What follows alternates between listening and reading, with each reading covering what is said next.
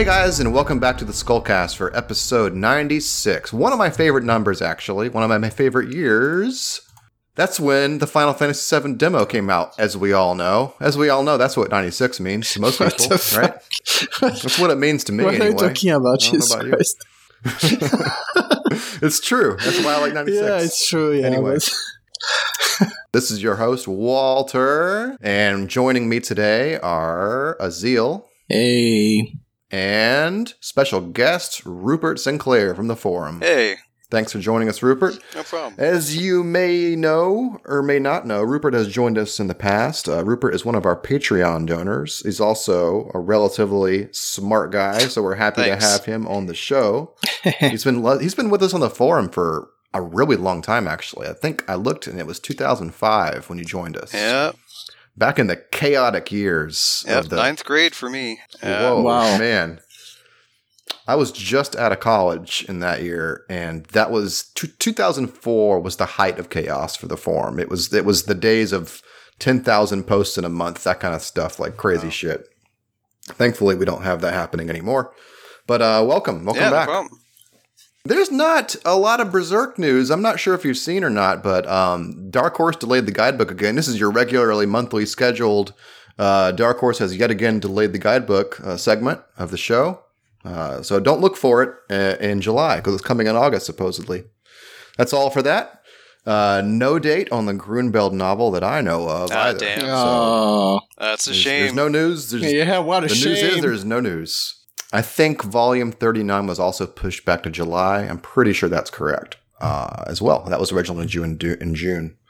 Anyway, um, the bit of news this month is, of course, that episode 356 was split across two months, which is the first time that's ever happened in the series. And so uh, that was an interesting process for us understanding that information as it came across. Like, huh, I wonder if this is just a typo here, if this is just episode 356 part two or number two, as we've had sequential numbered episodes in the past. You know, that's happened a couple times, but that wasn't the case. It was actually that, boy, that last episode sure was short. It was 15 pages, and this one's nine, nine pages. Add those up, you get 24 pages. What, what do you know? That's the, that's the length of a relatively long episode, but not out of the norm. It does seem that that is the case. That Young Animal or or Miura, I'm going to guess Young Animal or Hakusensha had chosen to split that one episode across two parts, uh, perhaps to alleviate some of the the gaps in releases. Or uh, I mean, I can't imagine there's any other good reason why they would do it because it sure is a big departure from their release history. But I will say that um, when I saw that it fit so neatly together and that it, it kind of made sense with a part one and part two in parentheses, I was very uh, happy that it wasn't kind of an intentionally intentionally short episode.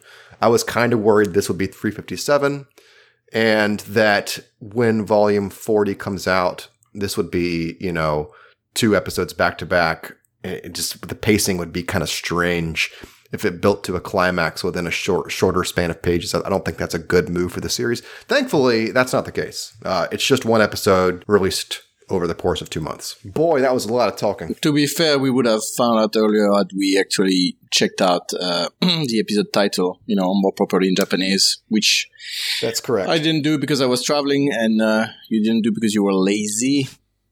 It also just didn't really care. I feel like after I recorded a one hour podcast, wringing all I could out of episode 356, I was kind of done with it. I Yeah. didn't really go back and look at the title. so, yeah. Yeah, I, I kind of agree. Noticed that it was written out rather than a a number, and I thought that was Hmm. strange. But I didn't. Well, think, why did why didn't you tell me, man? I didn't.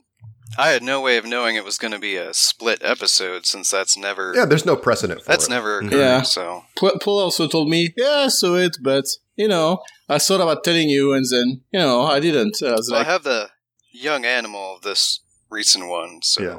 Oh well. Anyway, that's a potentially new thing for the series. I do wonder if it'll continue or if it was a one-time thing. Of course, we won't know that until we get the next few episodes. I think so.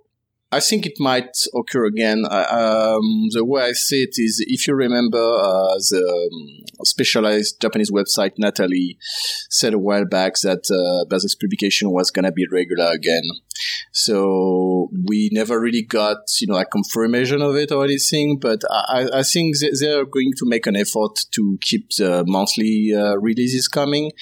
And I think sometimes, like when it takes too too long to like uh, draw the episodes, you know, it's gonna be split in two. Maybe sometimes it won't be, but uh, I, I, think this probably won't be the last we we see of this uh, way of doing things. I don't know.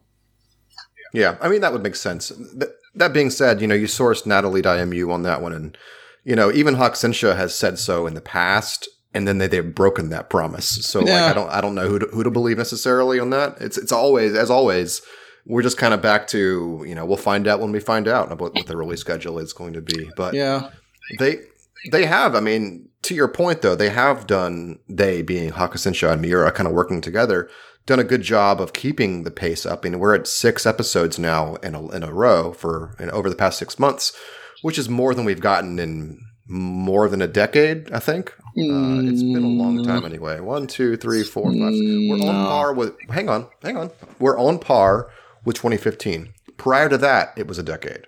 So if we get one more episode, we will be within you know more than a decade since we've had that kind of pace. Wow, are we? And I, are, are you counting like because there's a split uh, episode this time? So are you counting you know full episodes yeah. or the split?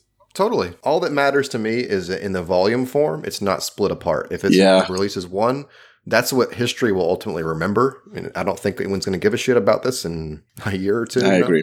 So. That being said, about the sequential releases, uh, what thing you forget is that uh, Gigantomachia was released like in 2014. We got a lot of uh, content from Miura if you count sure. Gigantomachia. So I just wanted to point that out that uh, 2014 we actually got a lot of a lot of content. Yes, that's true. I, I don't tend to count that. I think it was um, the end of 13 and end of 14 mm-hmm. is what most of Gigantomachia was. Uh, yeah, it's um, end of 13 and beginning of uh, 14, yeah. Yeah. I tend not to count it just because I, I manage this Berserk releases list and it just lists, lists out each Berserk release. Uh, anyway, point being, it's been a nice little span for us as Berserk fans, and I hope it continues. It seems like it will. I don't have any reason to think there's a hiatus in the next month. About, I guess we'll see as as usual what will happen. Yeah. Uh, anyway, I guess we'll go on to the episode. After episode 356, part two, I liked that we saw the Hydra again, and I thought it was very interesting and surprising that such a creature, while it seems formidable, I never would have expected it would take three apostles to take down. But that's what we see. Of course, maybe some expedience was happening there. They wanted to get it done quick and get it done now so that Griffith could finish his assault. And they just, they fucking got that work done pretty quickly. Zod, Grunbeld, and Nirvan. Yeah, I agree. That being said, Zod did kind of look, I mean, he was kind of overwhelmed, you know, like with all the things, you know, like the heads uh, mm-hmm. wrapped around him and that kind of stuff. So I think, you know, I mean, we'll never know for sure, but uh, yeah, like you said, I, I think it, it says something that three episodes had to get involved, you know, and um, I think it shows like we kind of like I said in the thread, when you look at Griffith's armies and his apostles, they make it look easy to like uh, slaughter these guys, but they're actually they're, they're not pushovers. You know, they're, they're pretty formidable in their own right. So I think it's interesting that apostles are not like having a field day. You know, they they gotta put some effort into it.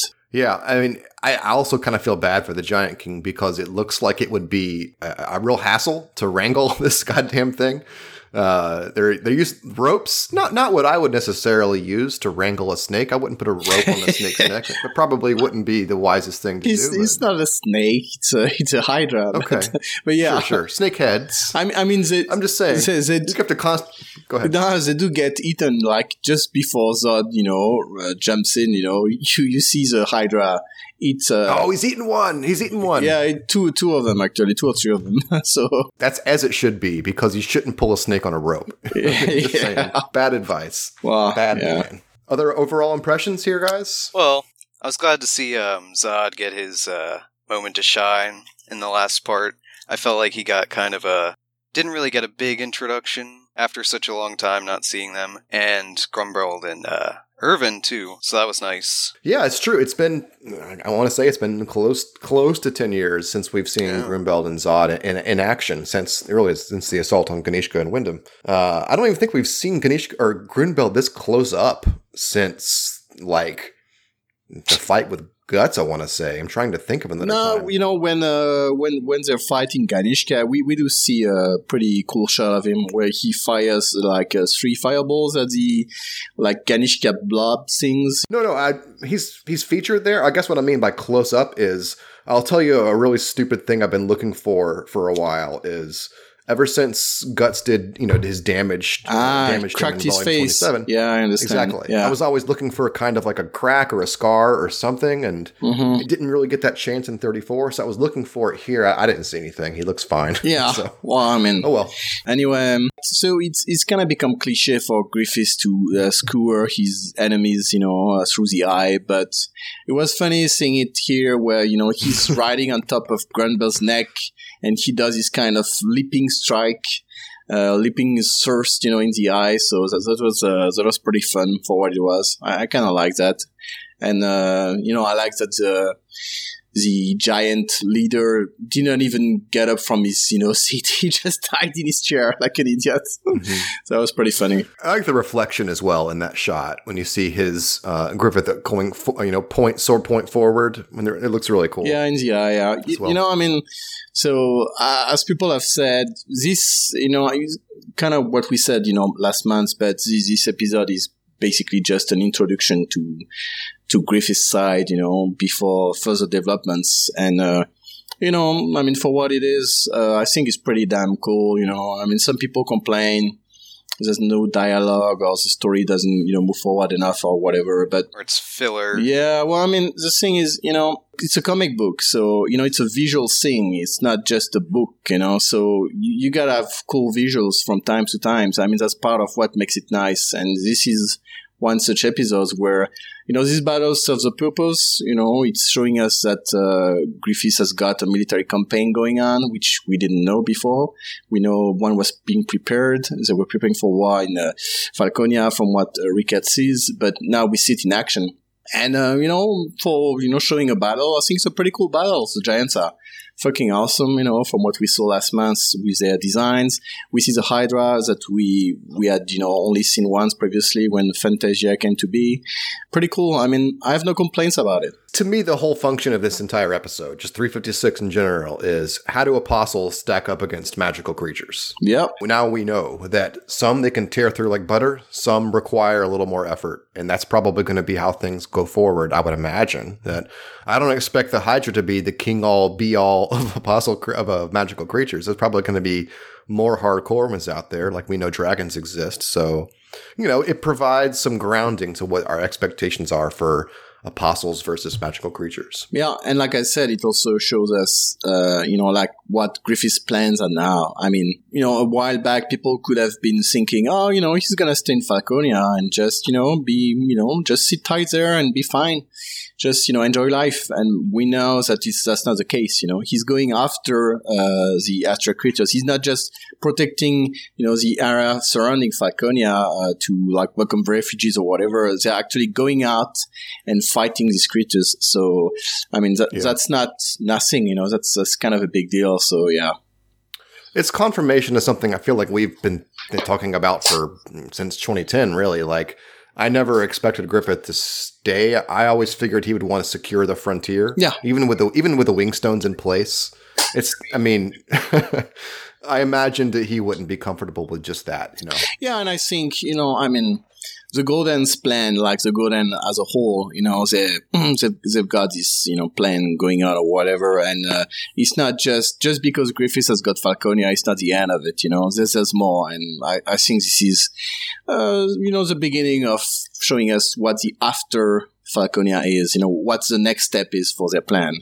And yeah, I'm, I'm actually pretty excited to, to see what's next. And it could be anything because this kind of ends pretty um it's pretty closed off, so it could continue from here or Yep. they could go back to Falconia. It could be anything.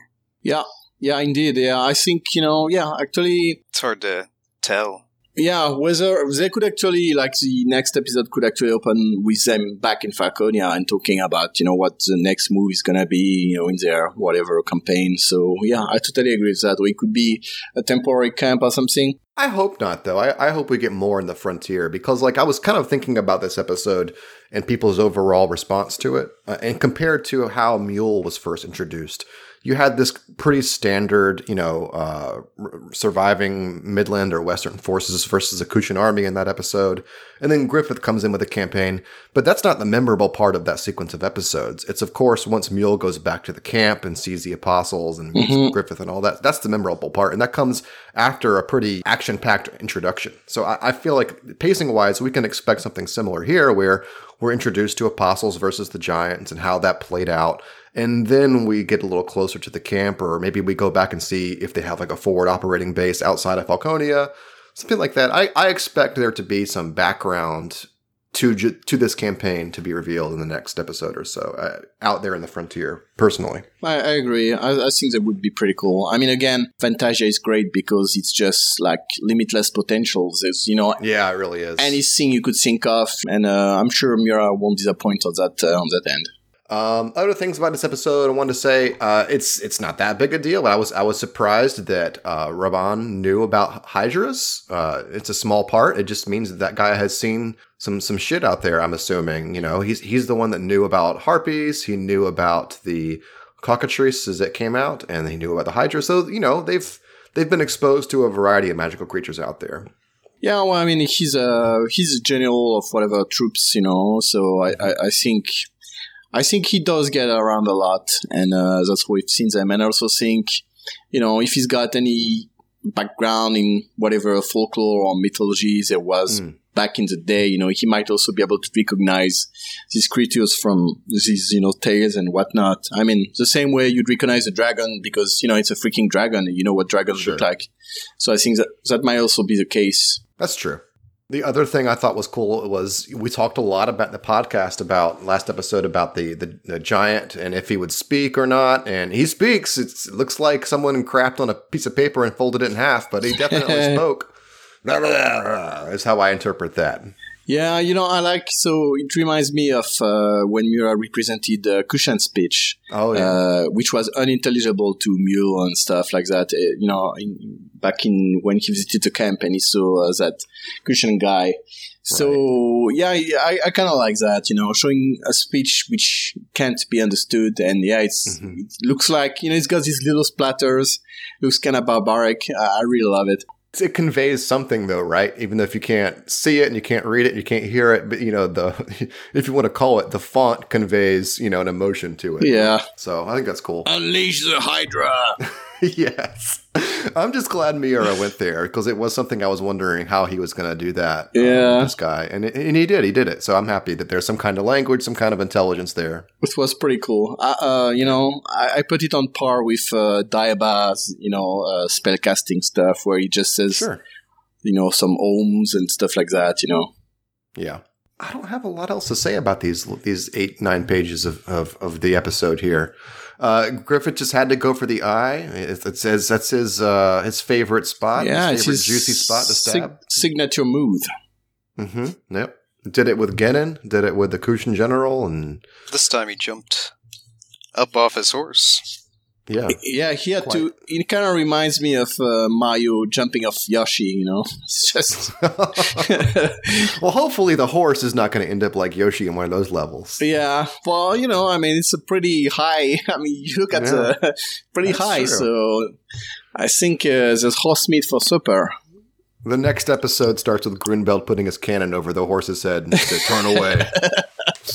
you don't want to watch this. Well, you know, I think uh, they might just eat it. You know, I mean, sure. they're not going to do that though. This is the leader's horse. This is the great leader's horse. It's Griffith's horse. It's a magic horse. It's gonna, you know, get back on its legs, no problem. Yeah. I wonder where he got this horse. I've always wondered that. So I also wonder who made his awesome armor. Like, yeah. how did he find that armor so quickly? if you if you ask Miura, he just laugh away and say, "Oh well, you know." so the kind of thing like like Skull Knight. You know, he once commented that he's just a character who flies just Yeah. because you know he's just fly because he flies. You know, it doesn't make any specific sense, but yeah, it's just like that. So Zod's horses always look very Zod like too. There's one in particular in volume 22 Yeah. and maybe 23 as well. Looks like Zod in horse form, basically. like, oh, you found the right one. very beefy. He does that a few times, actually. I think Wyald's horse looked pretty Oh, yeah. wild-like, so I think he kind of uh, reflects his characters with their horses Mhm. sometimes, Hmm. just as a visual. Little touch, yeah. I, I guess that's all there is to say about 356. Uh, looking forward to seeing where else they go from this. Uh, I'm assuming this is the conclusion of Yotun, uh, but we'll see, I guess, in a, a month or so where we go with there. Uh, because the episode was so short, I wanted to build in a section of the show here where we could talk back to, uh, go back to like a topic based podcast, uh, something I've wanted to do for a while, but because we've been on the Rebreed project for such a long time, and since 2013 actually, uh, and the episodes have been in such consistencies, uh, it's been a long time since we did one of these. So I was look, thinking about doing one on the Bakiraka because I feel like they're very deserving of one. They have a pretty rich history in Berserk. You know that we have we have a lot of their backstory. They've been around since Volume Nine. Uh, so I mean, why not? So let's go ahead and do that. Um, I have a loose structure to this episode, uh, but we'll see how it how it pan- pans out. I wanted to start with um, kind of like their function in Berserk. Like, what did they do? Uh, for those that may not know exactly who I'm talking about, I'm not just talking about Silat. I'm talking about the clan of warriors that Silat and the Tapasa are, are part of, which is the Bakiraka, which is a a warrior clan from the Kushan lands, but they don't actually have a, a home of their own. That's kind of what kind of bonds all of them together is they're trying to reestablish their foothold in this new Kushan empire after they were um, Exiled. Exiled. I wanted to say exiled. I didn't know if excommunicated was the right term or not. That's probably Yeah. not right. No, because it's not religious. They were just, I guess, Right. banished. Maybe banished. There we go. Yeah. That's probably the They, right. they were banished by uh, a previous emperor. I think uh, in the manga it says about 400 years before. I, I just knew it was hundreds. I didn't know about 400. That's interesting. Well, maybe I just misremember, but yeah, I remember it's a, it's a while back. Okay. I'd written down that they were driven from the Kushan Empire for being on the wrong side of imperial succession, um, and they fought for centuries as warriors for hire in this foreign land. Of course, basically they're referring to the Western continent, uh, which is all the Holy See lands, uh, unable to return to their home. And they've become a f- feared guild of assassins, uh, been hiring out their skills for more than 100 years. And throughout the Hundred Years' War, they brought down many high ranking people. Uh, what's interesting about the way they're introduced is we get to Silat first, and he just basically is this mysterious warrior who uses a very unique style of fighting in the tournament that Guts shows up at in Volume 9. And it's only later that Miura starts to establish, you know, who the Bakiraka are, what they are, and he, I don't think he links Silat to the Bakiraka until uh, Volume 18 Yeah. but um, you can kind of see where he was going. You know, from Volume Nine with Silat's introduction, and Volume Ten, the Bakiraka. I mean, if you weren't crossing those two, it, it was pretty obvious. But anyway, point being that Miura has, you know, from very early on established, you know, the nature of these people, and it's, it's only been growing with each appearance. You know, in Volume Nine we get Silat. 10, you get to see how diverse the skills of the Bakiraka are. And in 18, we got the Tapasa and what they are, and all the various assassins that are kind of hold the uh, the rank and file of the Bakiraka. They're also introduced in Volume 18. But then it, it, from, from that point on, it kind of spills out what their backstory is. It starts getting established. Um, so, anyway, uh, first of all, general impressions. Uh, what do you guys think of the Bakiraka?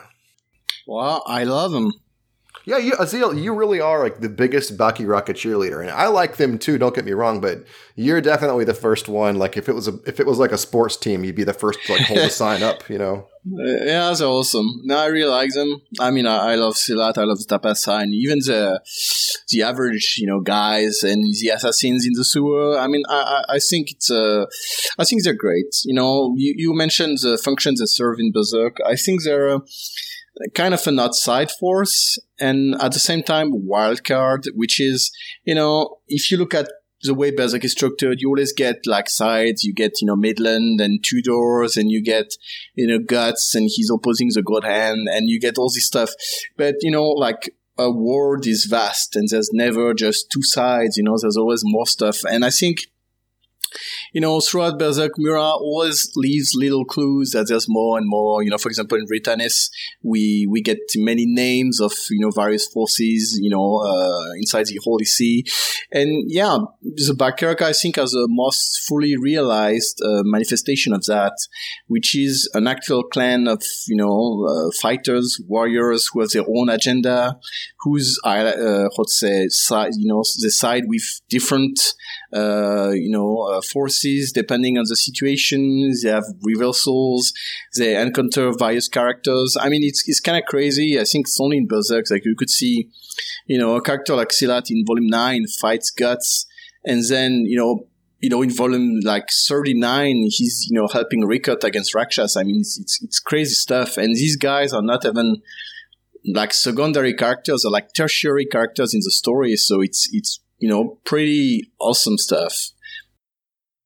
One thing I really like is, um, when they're first introduced, they're sort of this, um, they're part of capturing Griffith initially, um, by the Midland King.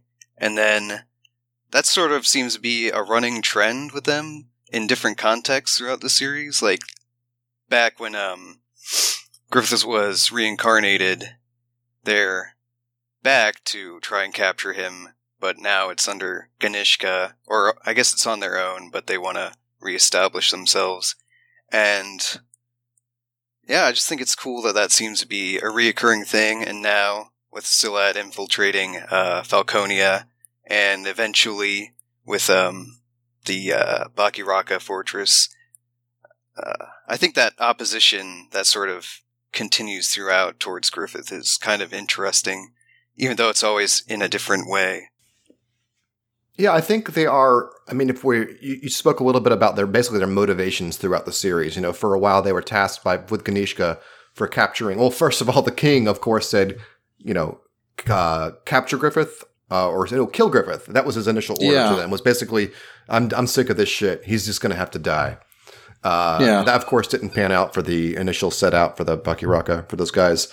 Uh, Silat was later tasked by Ganishka to rest or, or basically kidnap or trap, not trap, gr- nab Griffith. I don't want to say kidnap. That seems wrong. Capture. Thank you. Capture Griffith. That didn't work out. But at this point, since Ganishka basically dismissed them in volume 27, saying you're no longer part of this mission, they've kind of been like on an information seeking, uh, you know, mission ever since then. You know, they still are. It, when they were in Falconia, they were trying to understand the nature of Griffith and the Apostle Army. I feel like they wanted to get more information about what these things are. But I mean, in terms of the Bakiraka's role in Berserk, like I would say uh, they kind of work as like an alternative to Guts' form of resistance against overwhelming power. You know, they've, they've trained their bodies so extensively and they don't entrust themselves to a cause like a supernatural cause. They know Silat has two opportunities to align himself with those things. He turns them down both times, saying he basically he doesn't feel comfortable aligning his clan as something they don't understand.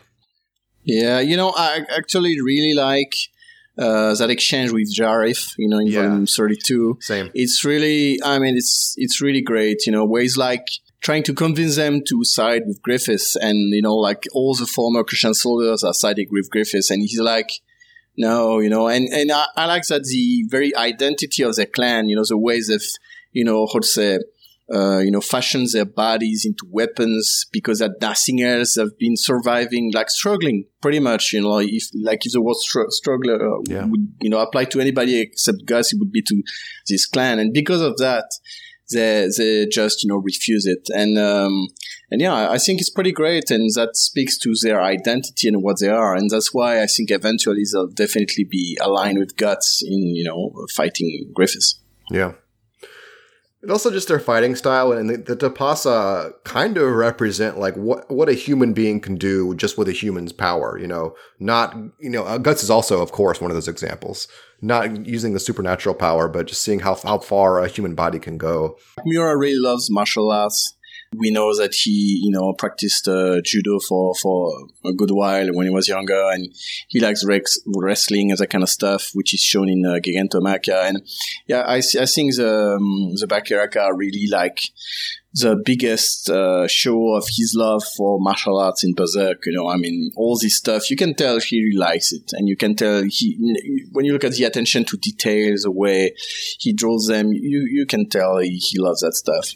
Ab- absolutely. I, I, feel like that's at the core of the, the Bakiraka, like their martial arts. And when Miura must have been envisioning them, you can kind of pretty easily guess that he would base it around their fighting style. And basically, their entire clan, or the entire culture, really, as far as we know it, is about their fighting style, and everything kind of stems out from that. And, you know, it's it's who it's it's their identity. It's also their trade, and it also kind of informs their their social caste, their social culture.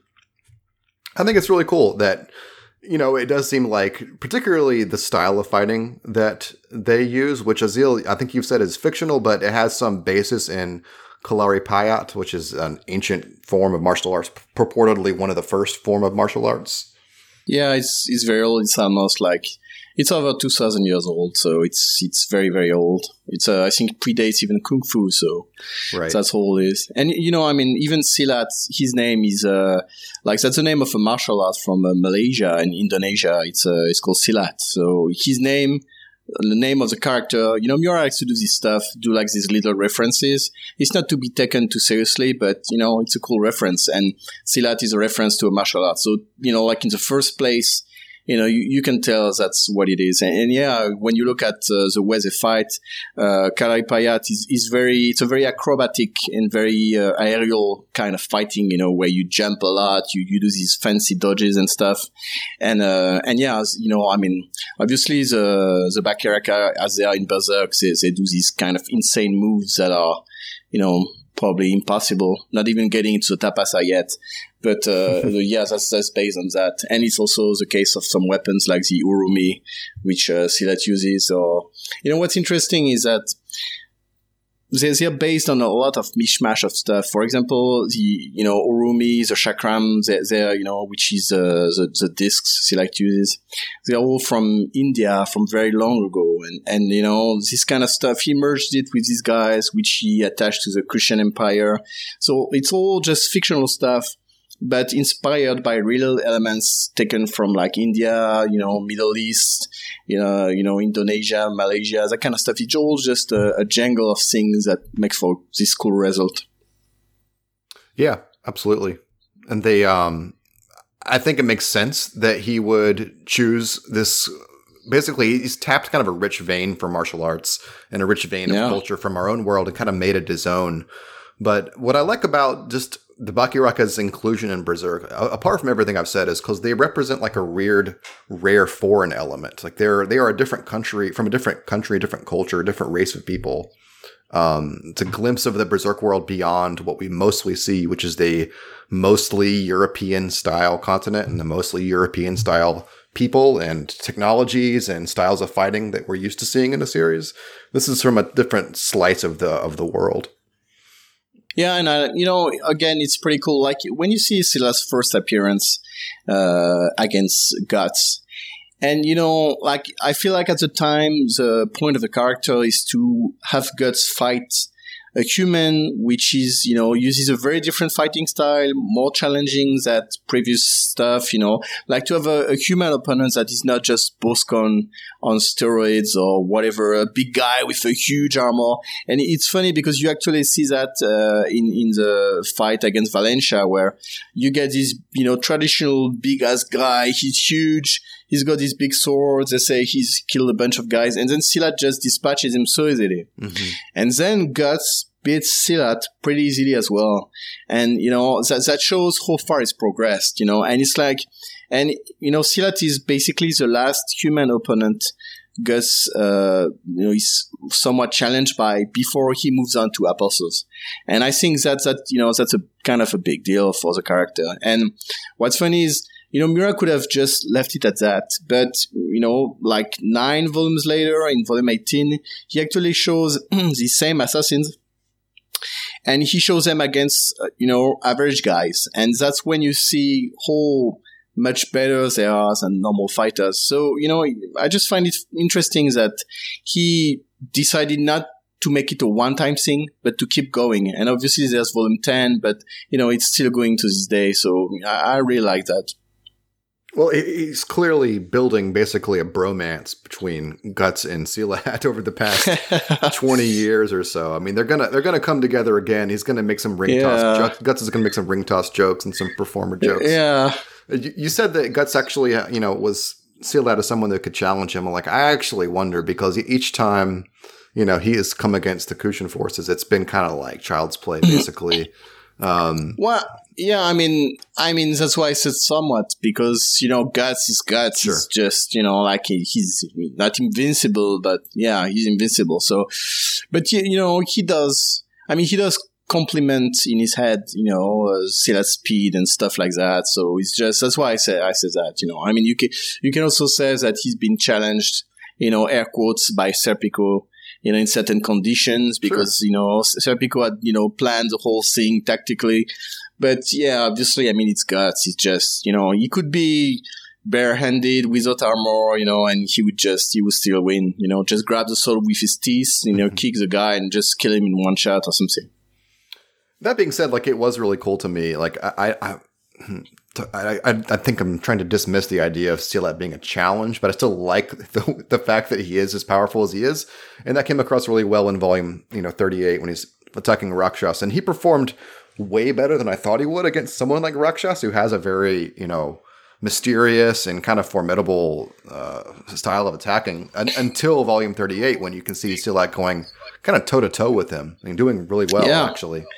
And I mean, and Rakshas, I mean, let's not forget, he's not just, he's got a strange fighting style. He's an apostle and he's one of the big five. So yeah. he's actually, like, he's, he's a super powerful guy. And what I love is that at that time, Silat says that his fight against Guts and specifically his defeat pushed him to train harder and harder and to like drop his ego and you know really get into the basics and get better and better and that's that's how he managed to become this strong you know because between the time we first see him in volume 9 and between when we see him again fight Rakshas, he's actually progressed a lot. Mm-hmm. We don't see it and like it's just, we just told about it, but you know, that's a thing. And it, I, I think it's just great that it's coherent, that, you know, just like Guts, for example, when he fought Boscogn, he sought back to fighting Zod and that gave him heart. And, you know, Silat, because of his defeat, he trained, you know, hard to become better. So I just, I just love this stuff. It's very coherent. It's very, like, there's a progression. There's no bullshit. There's no plot holes. It's very, very, very well made, you know, very tight, uh, from a, a plot, you know, perspective. And I just love that stuff.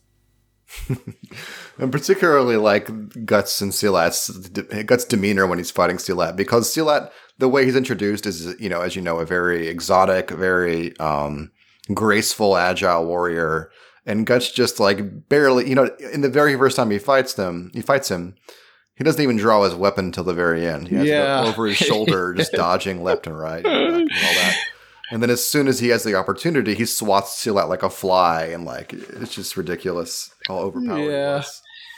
Well, I mean, it's it's also. I mean, what, what's great is that you know we we actually do see Silat's moves and they're impressive at the time, but the fact they're impressive and that Guts doesn't break a sweat, it's like man, it's also because it's also meant to show that Guts has also progressed a lot in the year, you know, and and you know at that point if you were to face Griffiths, for example, in the snow, you, you know he would just like he would he would catch his sword with his bare hand at that point. he, he's become that good. So, and and that's what that's the point of this encounter. And uh, and yeah, it's really great. I mean, I I, I love I love Silat. yeah.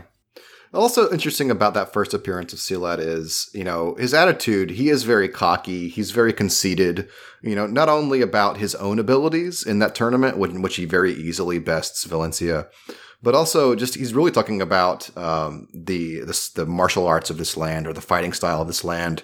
You know, can't compare to his own fighting style. So he's not necessarily lording over his own personal power over them. He's really saying what I've seen from the best this land has to offer is not much, and of course that's put to the test. You know, guts helps reground Silat's expectation for what to expect from Western fighters, but which is which is honestly not fair because yeah. Guts is like the strongest human you know on the planet. So absolutely, but um, What's cool though is that that's the that's the beginning for Silat's journey, and as you if you, fast forward to um, our most recent experience with him, which is Volume Thirty Eight, you know, you can see how he's changed. You know, he's not that conceited young you know boy anymore, so full of himself. You know, he's he's a he's a very practical guy. He's a very um, cautious guy as well. Uh, and he also talks about a little bit about how he's grown in Volume 27 when Ganishka dismisses the Bakiraka from the mission to rest to capture the Falcon of Light. You know, he actually takes part of the blame, um, saying that it was partly his his fault, his lack of experience that led to the failure of that mission. You know, that's not something I would expect to hear from that boy in Volume Nine necessarily. So he's grown yeah. quite a bit. Yeah, he's wised up a lot, and uh, you know, obviously we I think even the Tapasa, the way they, you know, talk to him and that kind of stuff, you, you can tell he's, you know, like they expect him to be less wise than he actually is for his age. So that's, that's also another interesting thing. Yeah, which which is a good enough transition for the Tapasa, which is uh, one of my favorite uh, subsets of characters in the series. Just I love any, any scene that they're in because he just want to see them perform at their best because when they when they are performing at their best, you know, people fall apart. You know, one one punch, armor is just shatters, uh, heads explode. So uh, these four uh, Abobo looking motherfuckers, uh, each with their own symbols on their bodies, um, on their foreheads. Their, their bodies are warped from intense training. They look more like monsters than men, which is leads to like a funny scene when Luca first sees them in Falcone when they're have hoods over them. She thinks they're orcs and she runs away. yeah. Which is really funny. I always like that. I didn't know this until Azil had posted it, but uh, the hand to hand part of uh, Kalari Paya, which is the martial arts, which is somewhat based on uh, the Kushans or the Bakiraka's fighting style, hand to hand represents like the pinnacle of the Bakiraka's uh, fighting style. And so there's yep. lots of edged weapons, there's lots of swords and spears, as, as we know. But if you're fighting hand to hand, it means you've mastered all those arts and you're at the top of that mountain, basically. Yep, indeed. And there's another thing is that, uh, you know, like historically, you know, uh, people would walk on their hands and you know uh, feet and you know develop calluses there to harden them basically. So they would be able to hit stuff without like hurting themselves you know. Mm-hmm. and the Tapasa are like a, an extreme like they're an extreme form of that. They're basically, uh, you know, uh, lead an ascetic lifestyle and just train and train. And yeah, they've, they've, you know, forged their bodies into weapons. And, you know, to the point where, of course, in Berserk, because it's a fantasy, you know, uh, story, they can actually crush steel and bone and, you know, stone and stuff and not feel a thing. So yeah, that's pretty cool. Again, just like that base in reality and just taken to a point where it makes for this super cool fighting style. I hope we get to see some of that training when we get to the oh yeah Baki Bakiraka Fortress. Yeah, man, I, I have a lot of hopes for that. I mean, you know, I hope there's traps and stuff like that, yeah. and you know, actually, in a way, I would like to see them take out Rakshas by themselves. You know, with with like Rickert's uh, engineering it's possible. and traps and all these guys fighting together and working together. And, and uh, yeah, I would like that, you know, just, I don't know, drown him in burning oil or stuff like that, you know. So that'd be pretty cool. Yeah. We can jump to that section, which is basically like my expectations for, you know, what we know of the Bakiraka. I think the marriage between Rickert and the Bakiraka is a strange one, and I really wonder like what it'll produce because Yeah, and, and there's also Daiba. Yeah. Don't forget course, Daiba. Of yeah. course. Yeah. yeah. Didn't mean to leave him out. But um, you know, Rickert's basically, you know, he's got an engineering mind. You know, and so what necessarily would that produce if you come to a tribe or a culture of ascetics that utilize just basic weaponry? You know, well what what necessarily could you bring together with those two things? I don't know if you can say basic weaponry. So let, us let's, let's go back. Yeah, giant harpoons and yeah, let's go back to the assassins in the sewers.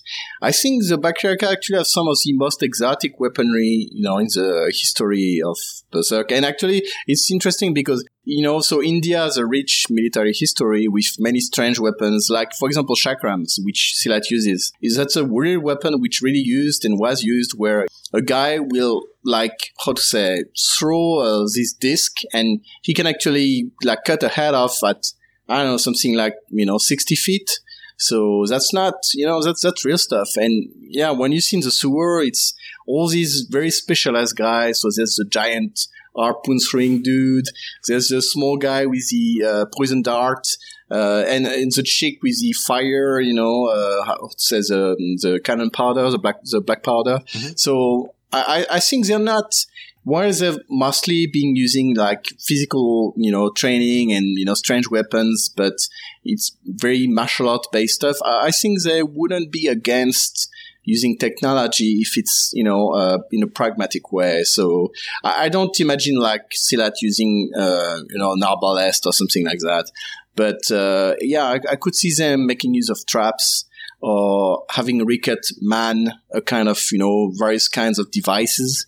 And again, to go back to Daiba, I also think you know some some of Daiba's limited magic could have a use, especially if they're fighting Rakshas. You know, I would like. I mean, it's already been the case uh, in uh, in Falconia when they when they fought him there. So I, I think we might get another uh, version of that, but you know, on steroids. Get another Kundalini. And Yeah, man, he needs another Kundalini. Jesus Christ! If he had got his Kundalini, he would have fucked up Rakshas. He would have just fucked him up, man, for sure. I hope he can get. I hope he gets another one. Maybe a fire, Fire. fire one. Yeah. Yeah. But the thing is, so I mean, the Kundalini, I'm I, I'm quite sure he says uh, Ganishka gave it to him. So He does, yeah. Well, that stuff's everywhere now. It's got to be That's something true. out there. yeah, Fi- yeah, that's true, that's true. But the thing is, yeah, could he? Yeah, he he does have a talent for charming creatures, so he might be able to charm it. Just under a rock at this point. Just lift a rock, you'll find a magical, you know, basically a deity. Simple, I think it's more of a. I think it's, it's more of a sea snake, though. Oh, No? okay. Okay, oh, some some water on there. Big deal. Yeah, well, I mean, he could maybe he could uh, herd a few kelpies or something like that. There you go. Now we're talking. Man, that's real. Uh, that's that's fact fiction at this point. I'm gonna write a novel. Daiba's uh, Dai- Daiba's youth. Daiba's youth. He's a shepherd. a shepherd for kelpies. Yeah. Uh, when I said basic, I really meant not mechanical. You know, it's like this is a spear. It has a point on the end. This is a dagger. It is an edge weapon. Oh, you know. yeah, sure, Not yeah. a, not a cannon arm or not a robot suit or something like Well, that. it's you know? that's Yeah, the well. uh, flamethrower, so yeah, Yeah. that Rickert designs. that's right. Yeah, I, I, I, I I think, you know, like, they're faced with apostles and magic creatures and stuff. And they're not gonna, I mean, I don't think they're going to be, maybe, you know, if it was in another context, maybe they'd be like, we don't know none of your shit, but I think in this context, they'll be like, sure, sure, you know, give me the, the rocket launcher, you know, give me another one. Oh no, I'm, So- I'm certainly not saying they'll say no. I'm just wondering, you know, given their style of fighting, given their style of weaponry, and given Rickert's engineering mind, I wonder what it is. Not not that it can't Oh, yeah. happen, but just what it would look like. That's all. Pretty awesome. Yeah, yeah, for sure. Look like. Yeah, Yes, yeah, it will be. yeah. I have to sec- I have to second that. I mean, honestly, to be honest, my like uh, the encounter between Rickert, and Rakshas, Bakiraka, Daiba, it's, it's it's easily one of my favorite part of the whole series. It's insanely awesome. I mean, Rickert's little trip to Falconia and you know out of it, uh, it's just, I mean, it's perfect. And I mean, And it doesn't even involve guts. yeah, that's why, and, and that's like the greatness of Berserk is you don't even need guts to have cool stuff.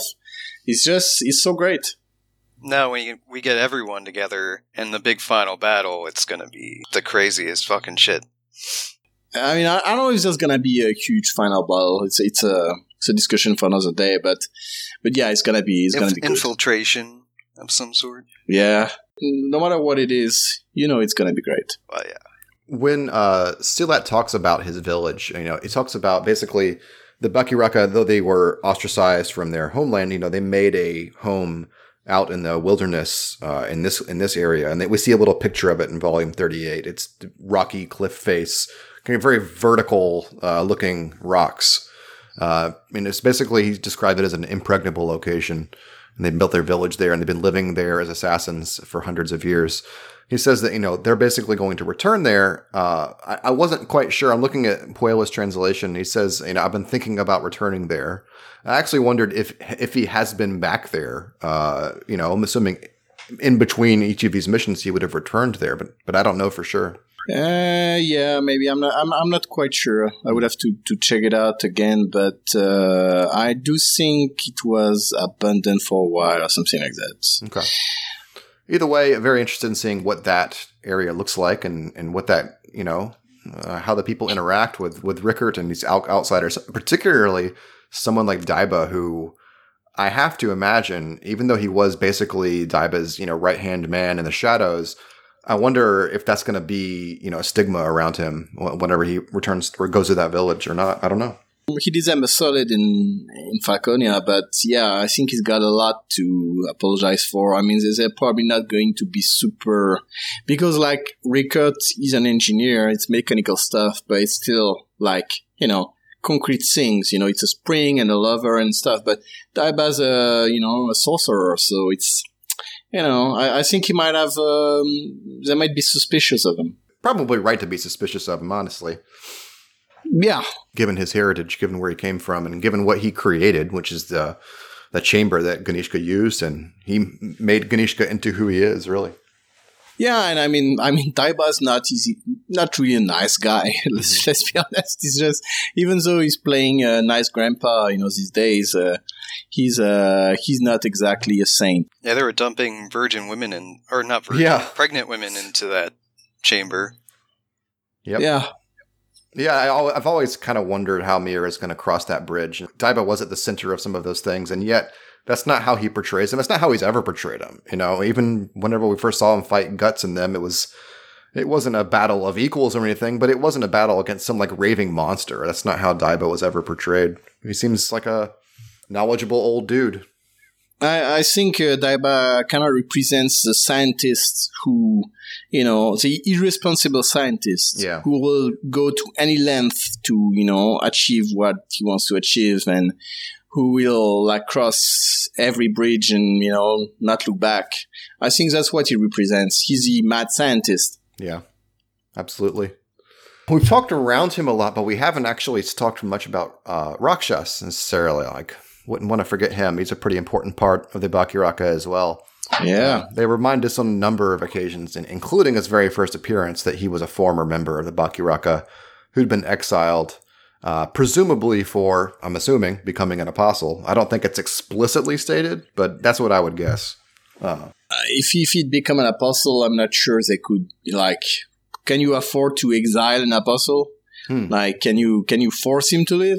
Uh, Maybe not becoming an apostle was related to why he was exiled, like the reason he became an apostle. Like something happened, and that would that would make sense. Yeah, he might have like been exiled, and then he, you know, came to a situation of despair where he, you know, sacrificed and became an apostle. I, I think that that might be easier to conceive. I mean, they could have exiled him after becoming an apostle, but he would have to have been pretty, how to say, you know, uh, agreeable to just leave without like slaughtering half of them. it's true. The most information we get about that is in volume 22. The Tapasa recognized him because of his mask. Uh, and Silat says he's surprised to see, you know, our clan's exile here. Why is he here in this place? And it's pretty clear, of course, that he came because he's an apostle, and apostles are gathering around, you know, Griffith. But Silat yeah. and the Tapasa kind of understand that over time. Yeah, and in Rakshas, he's really um, he's quite unique among the apostles because, like, he's of course when he first come to Griffiths, he has that famous line when he says, well, "Someday he'll cut off his head," mm-hmm. you know, and you know he's got he's a very quirky guy, so yeah, I, I think you know he's, he's very unique.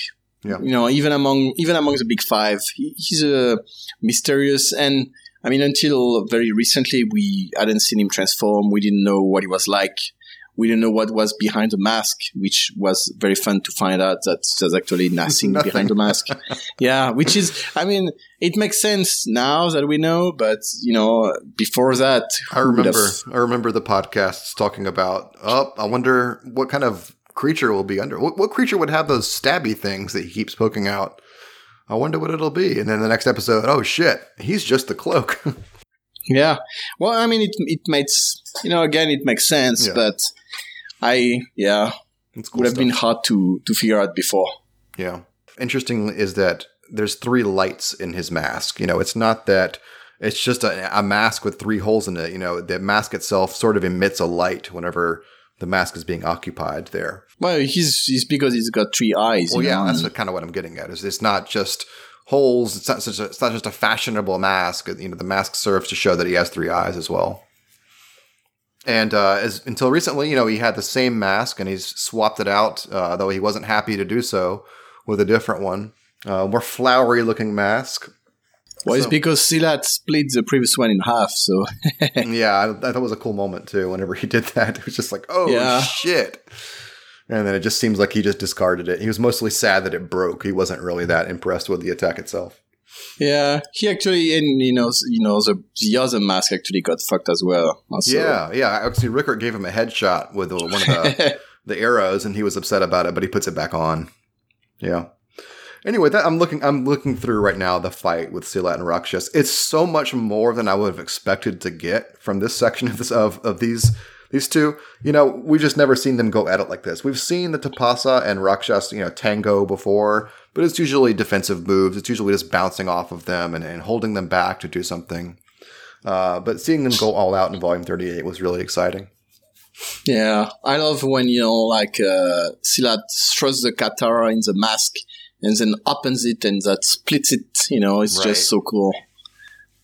There's one interesting thing that happens in Volume 27 um, where the uh, Silat and Tapasa are there right as the Falcons begin their invasion, or they're kind of like their decoy mission somewhat in Windham.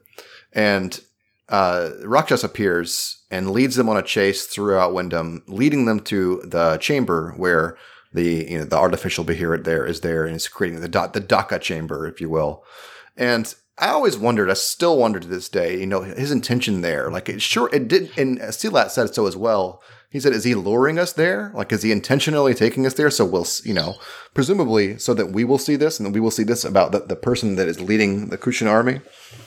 Uh, but I also wonder if is his role there was to do that, or if that was kind of like the cherry on top for him being a former member of the Bakiraka, being associated with these people to show them the person that's leading them now, or was he there simply to confirm the existence of that machine? So I think his mission at several points. The first thing is he kills the uh, sentries so that Locus Knights could uh, storm the city. Um, and of course, like uh, Silat and the Tapasa come upon him after he's done it. So he's got no choice but to distract them because he has to take them away from where Locus and his knights will enter. So he takes them to that chamber, and I think as kind of a bonus because he's got history with them, he tells them that the guy they have been serving is a monster, which is something I think he, he went to recon. And, uh, and he he might even have, uh, you know, checked out where Charlotte was, you know, so that the plan could, you know, offer rescue could, uh, be pulled off, uh, you know, flawlessly.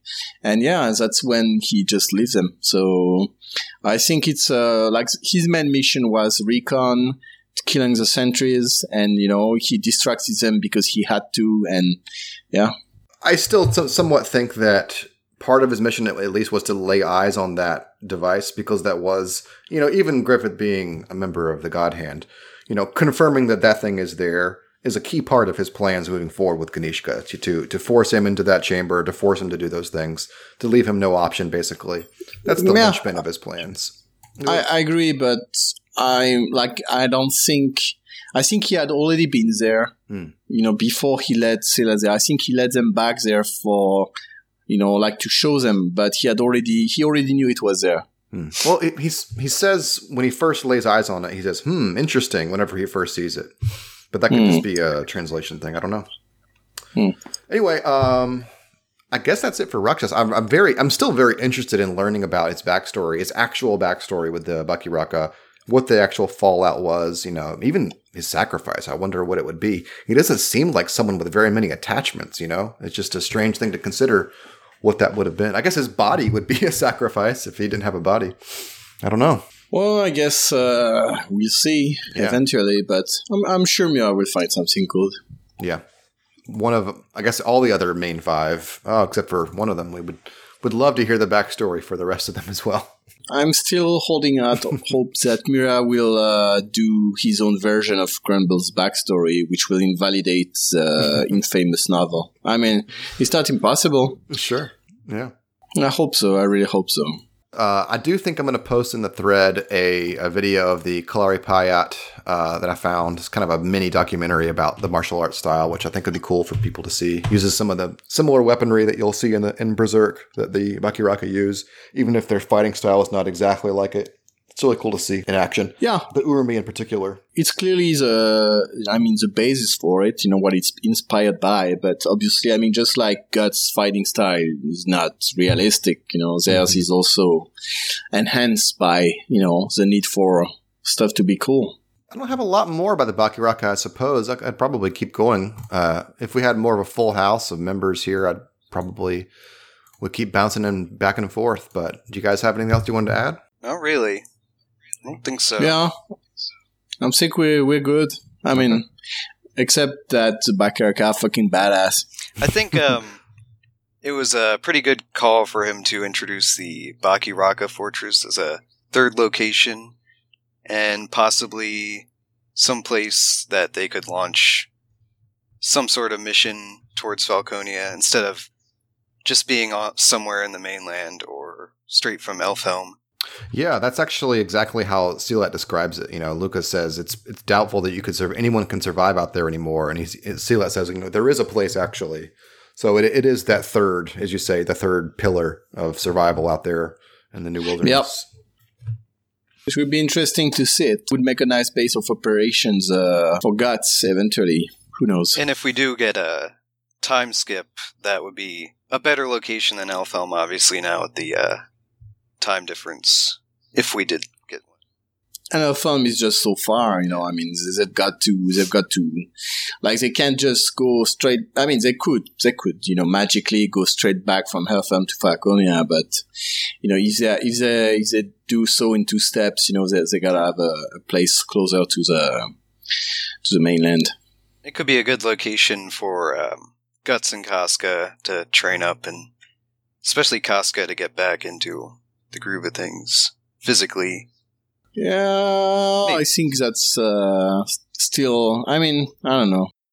I wouldn't have expected them to leave Elfhelm until that point, until she was back to spec. But I think the idea of Casca training with a Bakiraka sounds way cooler than what I had envisioned.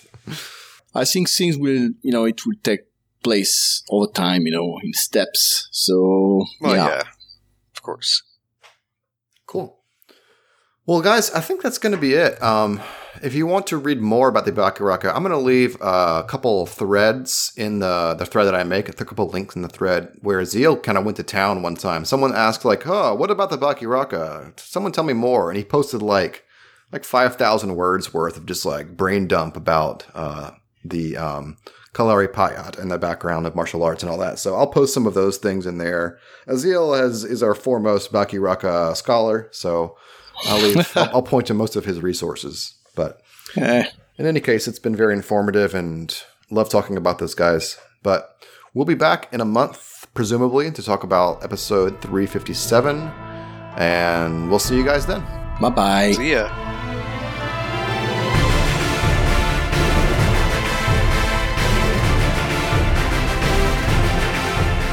The Skullcast is a production of SkullKnight.net, a Berserk fan community. If you like what you heard, please visit patreon.com slash sknet. Donations there do not go towards the podcast, but instead toward our resident translator, Puela, who ensures that our members have access to high-quality, text-based translations of Berserk. Puela has also been translating interviews with Berserk's creator, Kentaro Miura. Many of these interviews have never been translated into English, so it's very exciting to read those. That kind of work simply wouldn't have happened without support from our donors. If you'd like to chip in a buck or two, please know that it all helps. Once again, that's patreon.com slash sknet. If you have a question or want to comment on the podcast, visit our forum, skullknight.net slash forum. Near the top, you'll see a section devoted to the podcast. There's always an active thread in there, so go ahead, leave a post, and someone's sure to respond quickly. Thanks for listening.